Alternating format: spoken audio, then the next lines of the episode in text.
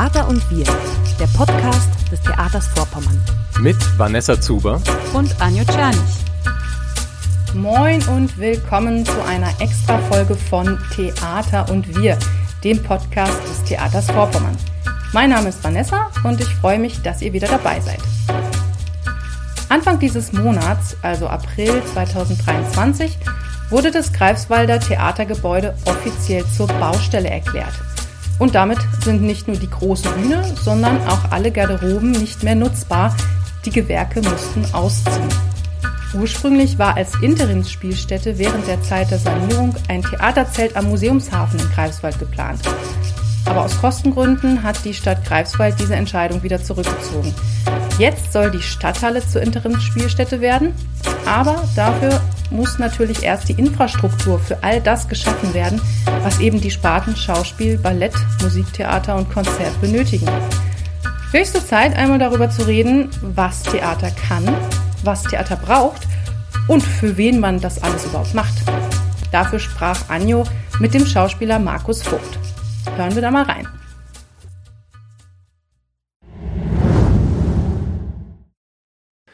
Markus, du bist seit 27 Jahren am Theater Vorpommern. Was überrascht dich denn nach dieser Zeit hier noch am meisten? Überraschend tut mich am meisten, dass man in die ähnlichen Probleme, die man auch vor 27 Jahren hatte, immer wieder neu hineingerät. Dass man sich immer wieder über dieselben Sachen freut, über ähnliche Sachen sich ärgert, dass wir immer wieder totgesagt werden, dass immer wieder eine Wiederauferstehung ist, Seit 27 Jahren gibt es ein großes Damoklesschwert über diesem Theater, aber es fällt nicht. Ganz im Gegenteil. Und das ist etwas, was ein ganz schöner, interessanter Prozess ist. Okay, also das Theater Vorpommern als Phönix aus der Asche, das immer wieder aufersteht und sich neu erfindet. Da sind wir schon mitten im Thema drin. Ich würde trotzdem noch einmal kurz zurückgehen. Du hast gerade die freudigen Momente im Theater erwähnt bei deiner Antwort. Was war denn der schönste Theatermoment für dich im Umgang mit dem Publikum in den letzten Spielzeiten? Der eine Moment, das kann ich gar nicht sagen. Was mich wirklich begeistert hat und unglaublich gefreut hat, dass das Publikum in Strömen gekommen ist von Stücken wie jeder stirbt für sich allein bis hin Pension Schöller, dass wir Inszenierungen hatten, die auch ein bisschen experimenteller waren und die Leute trotzdem gekommen sind, großes Interesse hatten. Ich habe keine einzige Arbeit erlebt, wo ich ein wirklich negatives Feedback erlebt habe. Also kann ich eher sagen, es ist so dieses ganze Jahr, diese Wiederauferstehung, äh, möchte man sagen, die ich erlebt habe mit wunderbaren Kollegen, neuen Kollegen, alten Kollegen, das war eigentlich eine ganz wunderbare Zeit für mich. Okay. Geht mir ähnlich. Ähm, für mich, also das ist jetzt kein konkreter Moment, aber irgendwie eine, ein, eine schöne Erkenntnis oder eine schöne Beobachtung, sage ich mal, äh, diese Spielzeit war auch, dass man merkt, dass trotz der Befürchtung, dass die Leute erstmal nach Corona und wegen Corona irgendwie erstmal wieder ganz langsam anlaufen müssen und so weiter und das wird äh, schwierig werden, also wurde es überall gesagt in der Theaterlandschaft, dass mein persönlicher Eindruck ist, ich kenne jetzt nicht direkt die Zahlen, aber ich spüre in den Inszenierungen, die wir zurzeit haben, davon wenig. Also wir haben viele ausverkaufte Vorstellungen im Rubinow-Saal, im Kaisersaal. Teilweise höre ich von Leuten, es ist schwierig für bestimmte Stücke überhaupt Karten zu bekommen, weil da ein großer Zulauf ist. Und äh, das hat mich sehr gefreut. Und ich glaube, es liegt wirklich daran, dass wir zum einen eine große Bandbreite haben von wirklich leichter Unterhaltung, Dauerbrennern von der Feuerzangenbowle, Pension Schöller bis eben wirklich auch sehr anspruchsvolle Stücke haben und dass die Menschen ein Bedürfnis haben, sich mit Sachen auseinanderzusetzen und dass das Publikum, glaube ich, auch das Gefühl hat, dass das, was da auf der Bühne stattfindet, sie meint. Es gibt eine große Identifikation damit, glaube ich auch. Und das ist toll. Also das ist meiner Vorstellung auch von Theater, dass man für Theater, dass man für ein Publikum, für die Leute hier in dieser Stadt Theater macht. Ist denn Theater für jeden etwas oder gibt es auch Leute, denen du abraten würdest, ins Theater zu gehen? Also abraten würde ich niemanden, ins Theater zu gehen. Ich würde eher sagen, guckt euch vielleicht nicht unbedingt diese Inszenierung an, weil das erstmal, weil ihr Theater unerfahren seid, weil ihr das Gefühl haben könntet, das überfordert euch erstmal äh, gar nicht vom Intellekt her, sondern einfach von der Art und Weise, vom Theaterverständnis her. Aber nein, auf gar keinen Fall würde ich jemandem abraten Denn wir haben ja eine große Bandbreite. Für jeden ist was dabei, wenn man so will. Und genau, ich glaube, das könnte schon jeden, interessieren. Es interessiert natürlich nicht jeden. Das ist ja auch ein Teil der Wahrheit. Und das ist ja auch immer unsere Aufgabe, zum einen unsere Arbeit zu machen auf der Bühne und in der Probe, auf der anderen Seite immer wieder Leute zu rekrutieren, nach außen zu strahlen, dass Leute das Gefühl haben, das Bedürfnis haben, da sollte man hineingehen, da findet was statt, was schön ist, was interessant ist, worüber man sich unterhalten kann, auch gerne in der Pause oder danach, was auch nachwirkt. Mhm, okay. Ähm, jetzt waren wir quasi gerade bei der Frage, äh, für wen ist Theater oder wer braucht Theater? Ich würde jetzt gerne mit dir darüber reden, was Theater kann. Und da würde ich dir gerne eine Frage stellen, die ich auch schon unserer Kollegin Katharina in der letzten Spielzeit in einer Folge gestellt habe. Die Frage ist nicht von mir, sondern sie ist ursprünglich vom Berliner Ensemble, das die Frage ähm, den dortigen Ensemblemitgliedern gestellt hat. Und die Frage lautet, was kann Theater, was ein Computer nicht kann? Alles, man kann das gar nicht, man kann das überhaupt nicht vergleichen. Theater ist Leben, kann Leben, Emotionen rüberbringen. Der beste Moment auch für das Publikum ist manchmal, wenn der Schauspieler scheitert, wenn er schwitzt, wenn er, wenn er drin ist in der Rolle. Also das kann man überhaupt nicht. Also ein Computer ist ein Gebrauchsgegenstand, um Dinge zu vereinfachen, würde ich so sagen. Aber genau das sind die unterschiedlichen Gegenpole, glaube ich, unserer Welt. Du hast einen Computer, der eine Welt, in der wir leben, effizienter macht. Das ist ja etwas, was wir uns immer wünschen, dass alles noch besser und schneller und effizienter wird. Aber ich glaube, auf der anderen Seite merken die Leute, dass durch diese digitale Welt auch Sachen auf dem hängen bleiben, also, also auf der, auf der Strecke bleiben und wünschen sich, glaube ich, umso mehr wieder Leben Menschlichkeit, Empathie, Wärme auf der Bühne, Emotionen unbedingt. Also man kann das gar nicht vergleichen. Okay. Klingt so, als würde das auch nur zusammen funktionieren, also Miteinander. Also das Zusammenkommen an einem Ort, um sich gemeinsam Theater anzuschauen, ist das auch ein Punkt für dich? Unbedingt, unbedingt.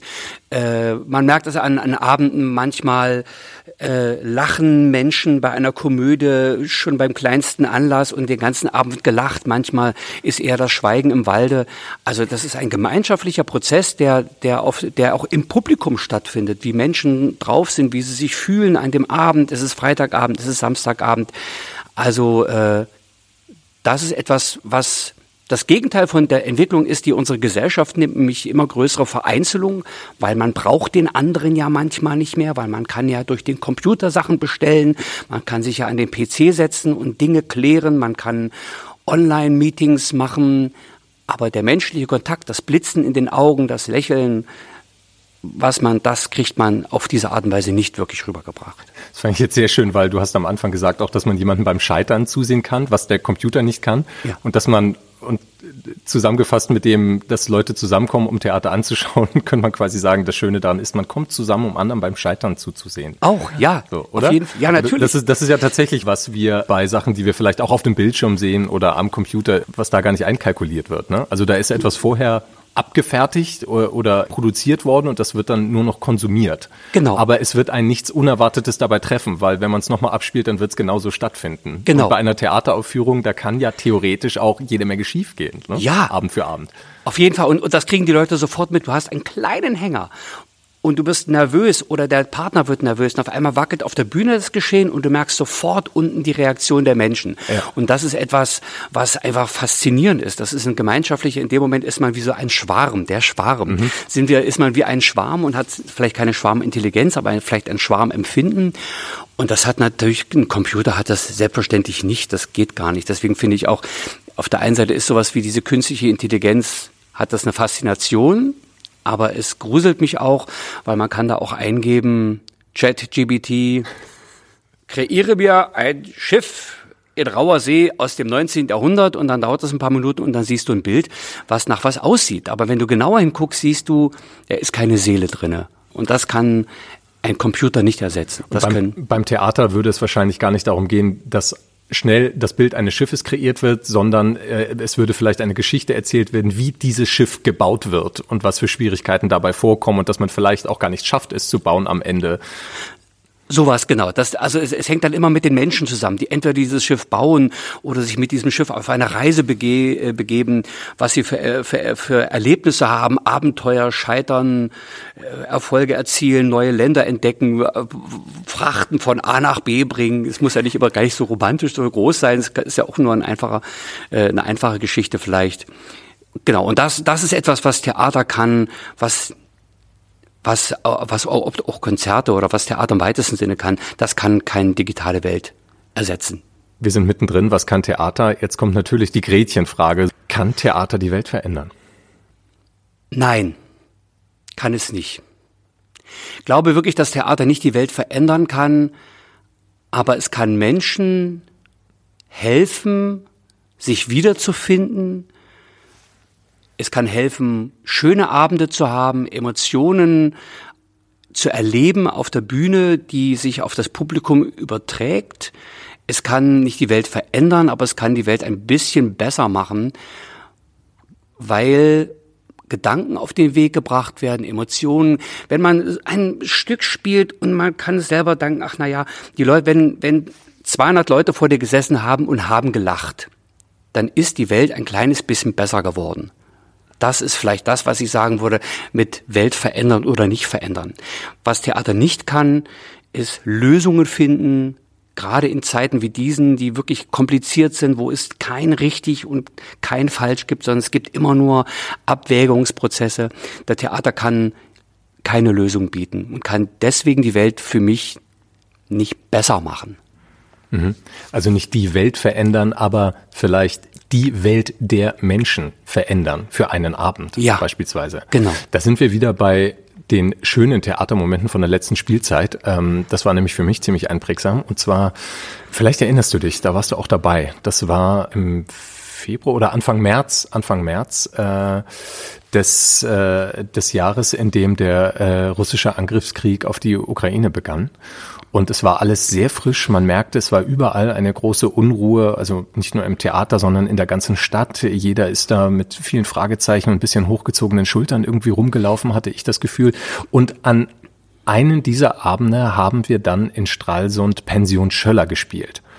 Also ein Stück, was einfach die Leute auch zum Lachen bringen will und was so auch gedacht ist. Also eine, eine richtig äh, deftige Komödie, sag ich mal. Und ich erinnere mich noch, dass wir als Schauspieler dort, äh, bevor das Stück losging und so in einem Grüppchen auf der Hinterbühne zusammengefunden haben und relativ lebhaft darüber geredet und diskutiert haben, ist das okay, das jetzt zu spielen? Es fühlt sich irgendwie merkwürdig an. Menschen werden äh, woanders aus ihren Häusern gebombt und wir machen jetzt hier einen auf lustige Komödie und selbstverständlich haben wir es dann äh, gespielt. Also es stand nie zur Debatte, da jetzt in den Streik zu gehen, aber wir haben es dann gemacht. Und an demselben Abend hat mir dann der Inspizient äh, berichtet, dass ihm wiederum von äh, den Kolleginnen und Kollegen beim Kartenverkauf äh, und im Service nach dem Stück erzählt wurde von mehreren äh, Besuchern, wie dankbar sie jetzt in diesen Zeiten für diesen Abend waren und wie gut es getan hat, mal für zweieinhalb oder zwei Stunden so etwas wie Krieg zu vergessen, sich zusammenzufinden und einfach mal zu lachen. Ja. Und das Interessante war auch, da, und da geht's wieder dann auch um das Zusammenkommen, ne, um das Analoge, zu sehen, dass es anderen Leuten auch so ging. Also, dass man ja, sich mit ja. irgendwie 200 Leuten zusammenfindet und auch in den Gesichtern der anderen sieht, oh, da ist eine große Erleichterung, dass das jetzt auch mal sein darf für zwei ja, Stunden so. Und das war für mich so ein schöner Moment. Und ich fand das auch sehr interessant, weil ich da äh, wirklich gespürt habe, was für eine Daseinsberechtigung auch verschiedene Stoffe haben kann. Genau. Und ich fand auch, das fand auch gut, dass wir das gut gelöst haben und ich glaube auch die Leute brauchen das und die Leute wissen ja auch, wenn sie auch ein bisschen ihre Schauspieler kennen, wissen sie ja auch, wir sind ja auch Menschen und müssen auch an dem Abend einfach mal ja, die, die düsteren Gedanken beiseite schieben und müssen versuchen zu sagen, wir sind heute Abend nur für euch da und ich erzähle euch einen ganzen Abend doofe Witze, auf dass ihr lachet äh, bis in den nächsten Abendmorgen hinein. ja, so ist es ja manchmal. Ähm, da haben wir uns also kurz die Frage gestellt, ob das äh, quasi okay ist zu spielen. Führt mich jetzt zu meiner nächsten Frage an dich. Gibt es etwas, was Theater nicht darf? Doch, doch, ich glaube schon. Theater darf nicht verächtlich sein. Theater darf niemanden herabwürdigen.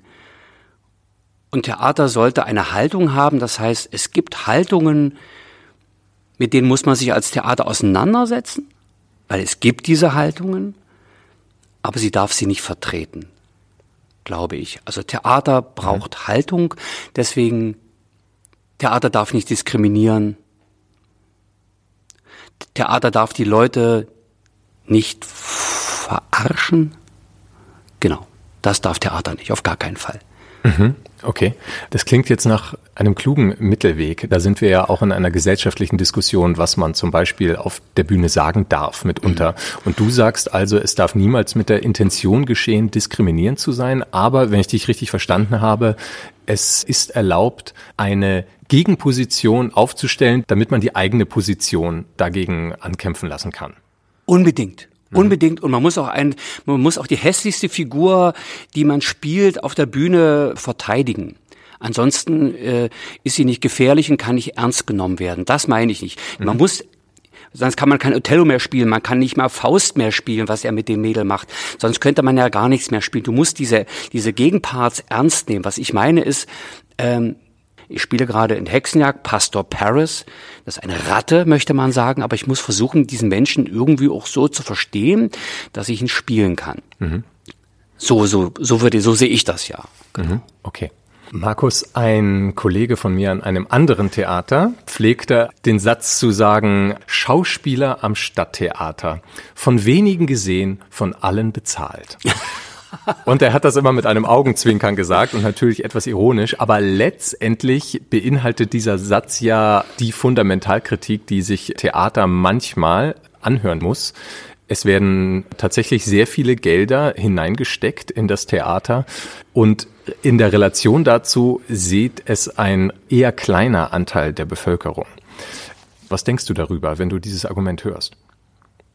Ja, diese Frage wird immer auf dem Tableau stehen. Aber wir sehen es doch im, im, am Fernsehen. Äh, private Sender bringen Sendungen, da schäme ich mich einfach und werden durch Werbung bezahlt.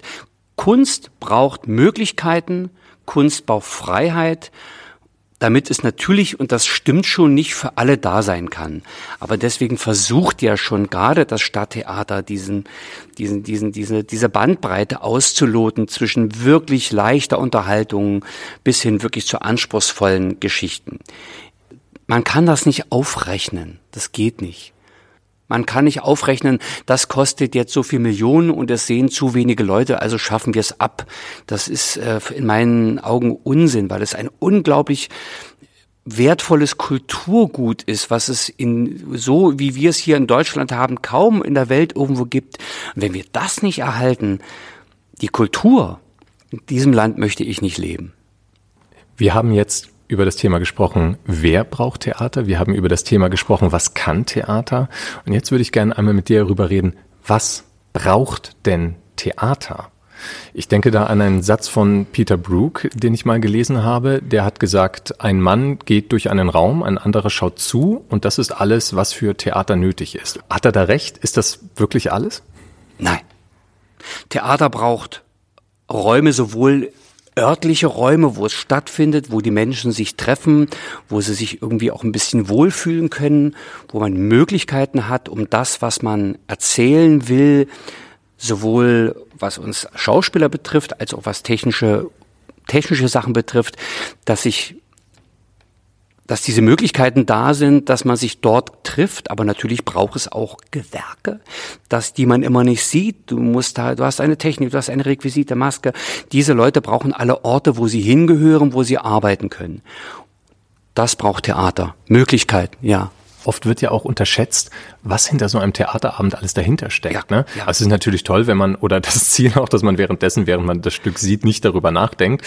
Aber darüber hinaus ist, glaube ich, oft nicht klar, was, wie viele Leute unterschiedlicher Gewerke und mit unterschiedlichen Expertisen da auch an einem Strang ziehen müssen, damit ja. so ein Abend überhaupt funktioniert, oder? Ja, genau, genau, das ist das. Wie viele Leute sich auch mit diesem Theater identifizieren müssen, sowohl hinter der Bühne als auch der Bühne, damit etwas stattfinden kann, damit es so aussieht, wie es aussieht. Und wenn du auf der Bühne stehst und du hast kein Licht, ist es nur die Hälfte. Und wenn du keinen Ton hast, ist es noch weniger. Oder ein Bühnenbild oder Ankleider, die dir helfen, schnelle Umzüge zu bewerkstelligen. Es sind so viele Leute hier am Start, die, ähm, die unabdingbar sind und die auch auf diese Art und Weise gesehen werden müssen, indem man ihnen die Möglichkeit gibt, sich auch wohlzufühlen, dass sie ja arbeiten können. Mhm, ja.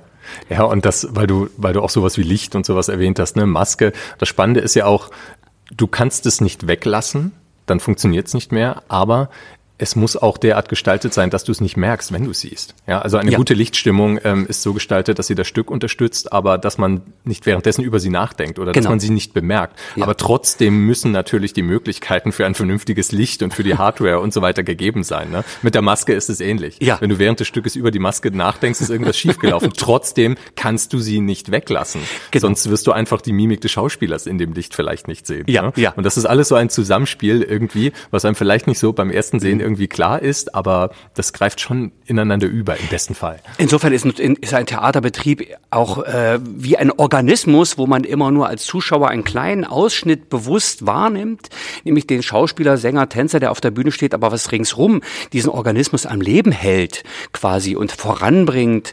Äh, das gebe ich dir vollkommen recht, die sollen, das sollen die Leute ja gar nicht sehen. Die sollen nicht darüber denken, ach, das haben die Ankleider jetzt aber schön gemacht oder so oder im Nachhinein. Aber in dem Moment sollen sie die Geschichte sehen, den Schauspieler mit seiner Emotion oder den Tänzer mit seinem, genau. Aber das ist halt extrem wichtig. Ohne dem geht's nicht. Und eben Leute, die sich auch damit identifizieren mit diesem Theater und nicht nur ihren Dienst machen. Mhm. Wir spinnen jetzt einfach mal ein bisschen herum. Ich glaube nicht, dass es zu dieser Situation kommen wird, aber ich frage dich trotzdem, Markus, was würde denn mit einer Stadt passieren, wenn sie ihr Theater verliert? Was würde mit Greifswald passieren? Ich glaube, Greifswald würde enorm an Attraktivität verlieren. Greifswald ist eine Stadt, die wächst. Man sieht es daran, was alles entsteht an Instituten, an Schulen, wie viele junge Leute hier sind. Und wenn diese Stadt kein Theater hätte, wäre es ein, glaube ich, wirklich enormer Verlust. Und Leute würden sich doppelt und dreifach überlegen, gerade die vielleicht ein kulturelles Interesse haben, will ich in so einer Stadt sein, die kein Theater hat, die sich auch das Theater nicht leistet? Natürlich sind auch wichtig, dass die Straßen in einem guten Zustand sind, das da selbstverständlich oder, oder Fußgängerwege, aber hier findet Leben, Auseinandersetzung statt. Gerade weil wir auch hier als dieses Theater diese große Bandbreite haben. In so einer relativ kleinen Stadt wie Straße und Greifswald haben wir eine große Bandbreite. Das ist ein unglaubliches Pfund das man unbedingt erhalten muss, glaube ich. Wirklich. Und nicht nur, ich sage es nicht nur aus eigenem Interesse, weil ich bin, ich bin ein alter Sack, ich bin Mitte 50, keine Ahnung, ich komme noch bis zur Rente, so nach dem Motto. Ich glaube wirklich, dass dieses Theater eine Stadt verdient hat und eine Stadt braucht. Ein Theater braucht, ja. Mhm. Was würdest du dir ganz persönlich für das Theater Vorpommern wünschen in Zukunft? Was wünsche ich mir für das Theater Vorpommern? Naja, natürlich wünsche ich mir, dass diese Sanierung Rekonstruktion des Theaters voranschreitet, dass die Möglichkeiten, die wir brauchen, gegeben werden, dass wir beispielsweise in Greifswald haben wir diese Interimsspielstätte jetzt. Da fehlt aber noch einiges, um sie so herzurichten, dass wir dann wirklich spielen können, dass eben die äh, erwähnten Gewerke sich auch wohlfühlen, dass sie äh, arbeiten können. Und das braucht es einfach, damit es eine Zukunft hat. Wenn so ein Organismus erstmal anfängt zu schrumpfen, dann ist sowas auch schlecht aufzuhalten. Weil ich glaube, das, was man jetzt vielleicht glaubt zu sparen oder nicht zu investieren in das Theater, dass es sich später ganz bitter rächen wird. Rächen insofern, dass der Organismus Theater an Qualität nachlässt, dass die Leute sich nicht mehr mit diesem Theater identifizieren und dass dadurch wiederum die Attraktivität der Stadt nachlässt. Also letztendlich, dass es auch das Theater der Stadt der Leute bleibt. Genau. Bleibt und immer wieder bleibt und immer wieder wird. Und das müssen wir uns als Ensembles äh, einfach immer wieder auch neu erkämpfen, dass die Leute sagen, das ist unser Theater hier und da gehen wir gerne hin. Markus, Dem habe ich gar nichts hinzuzufügen und würde sagen, bleibt nur zu hoffen, dass das Schifftheater, wie du es vorhin so schön beschrieben hast, weiterhin auf Kurs bleibt und dabei natürlich auch möglichst viele Passagiere mitnimmt. Ja, das hast du ein schön gesagt, ein schönes Sprach. Ja, vielen Dank. ich danke dir für das Gespräch, lieber Markus. Und ich danke dir, Anjo. Genau.